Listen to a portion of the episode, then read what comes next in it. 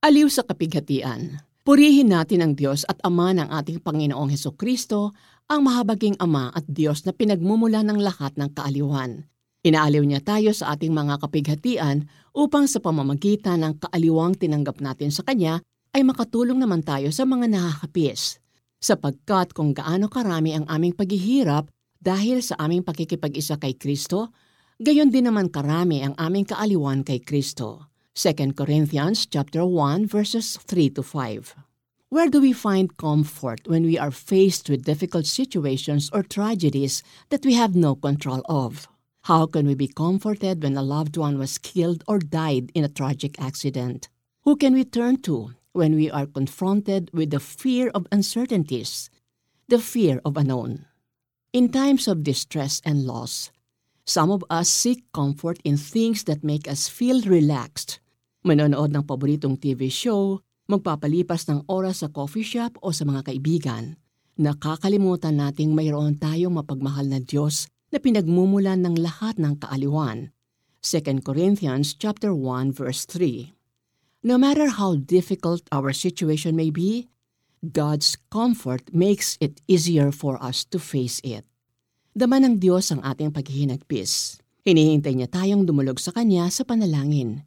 Bibigyan niya tayo ng kaaliwan at kalakasan upang mapagtagumpayan ang matinding pagsubok, gaya ng pangako kay Isayas, Ako'y sa sa iyo, huwag kang matakot. Ako ang iyong Diyos, hindi ka dapat mangamba. Palalakasin kita at tutulungan, iingatan at ililigtas. Isaiah chapter 41 verse 10. The God who gives us comfort is the same God the Father na pinagkatiwalaan ni Yesu Kristo sa kanyang pagdadalamhati. Inamin niya ito bago siya mapako sa krus. Ako'y nababagabag ngayon. Sasabihin ko bang, Ama, iligtas mo ako sa oras na ito? Hindi, sapagkat ito ang dahilan kung bakit ako naparito. Ama, parangalan mo ang iyong pangalan. Isang tinig mula sa langit ang nagsabi, Pinarangalan ko na ito at muli kong pararangalan. John chapter 12 verses 27 to 28. God will comfort us at inaasahan niya na tayo ay magbigay ng kaaliwan sa iba sa panahon ng paghihinagpis nila. 2 Corinthians chapter 1 verse 4. Mapagmahal na Ama sa langit, salamat po sa inyong pangako na hindi ninyo ako kailanman iiwan, manapay bibigyan ng kaaliwan at kalakasan sa aking paghihinagpis at mga pagsubok sa buhay. Amen. Application Ask God to lead you to those He wants you to comfort. Maaari mong ipasa sa kanila ang devotional na ito o hingin ang pahintulot na samahan mo sila.